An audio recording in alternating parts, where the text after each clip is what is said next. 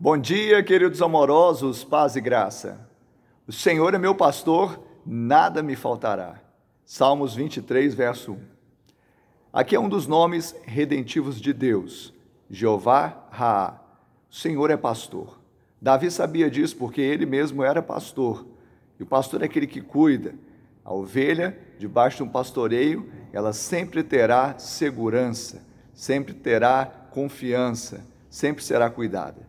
Nós somos ovelhas do pastoreio de Deus, e não apenas um pastor como qualquer outro, mas Jesus é o nosso bom pastor, aquele que está disposto a dar a própria vida pela ovelha.